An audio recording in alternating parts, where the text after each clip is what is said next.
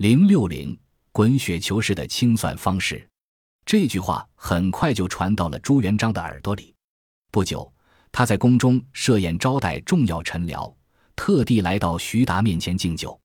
朱元璋拍着徐达的肩膀，语重心长地说道：“聘疾司臣，加之不祥。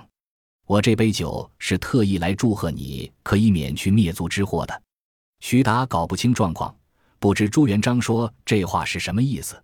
等他回到家，才发现自己的张氏夫人已经被皇帝派人杀了。徐达死于洪武十八年，外界有人猜测说，徐达之死也与朱元璋有直接关系。传言有鼻子有眼，说朱元璋在徐达患病不能吃蒸物的情况下，故意赐蒸鹅于他，导致居发身死。但这种可能性不大。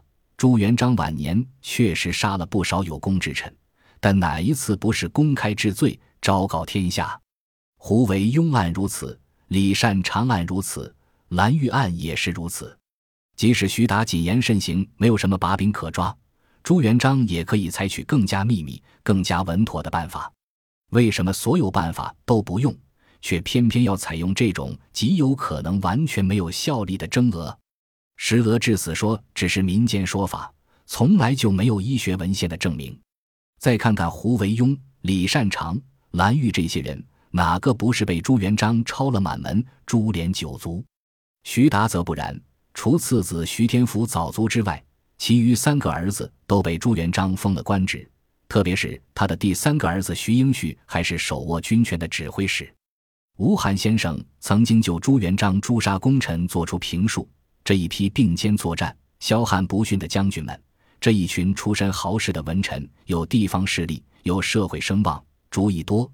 要是自己一咽气，忠厚柔仁的皇太子怎么对付得了？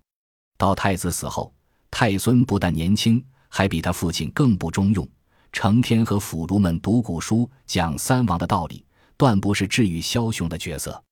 他要替儿孙斩除荆棘，要保证自己死后安心，便有目的地大动杀手，犯法的杀，不犯法的也杀，无理的杀，有理的也杀。朱元璋在他所写的《逆臣录序》中分析功臣建功立业时说道：“将军立功是因为上有君命。”下有战将与士卒之力，这何尝不是在敲打那些功臣？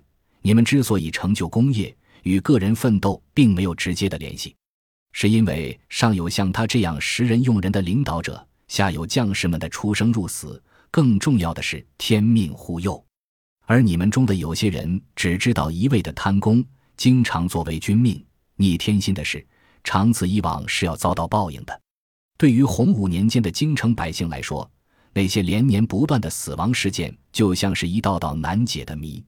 他们所看到的只是鲜血的喷涌，人在死亡前发出的凄厉惨叫。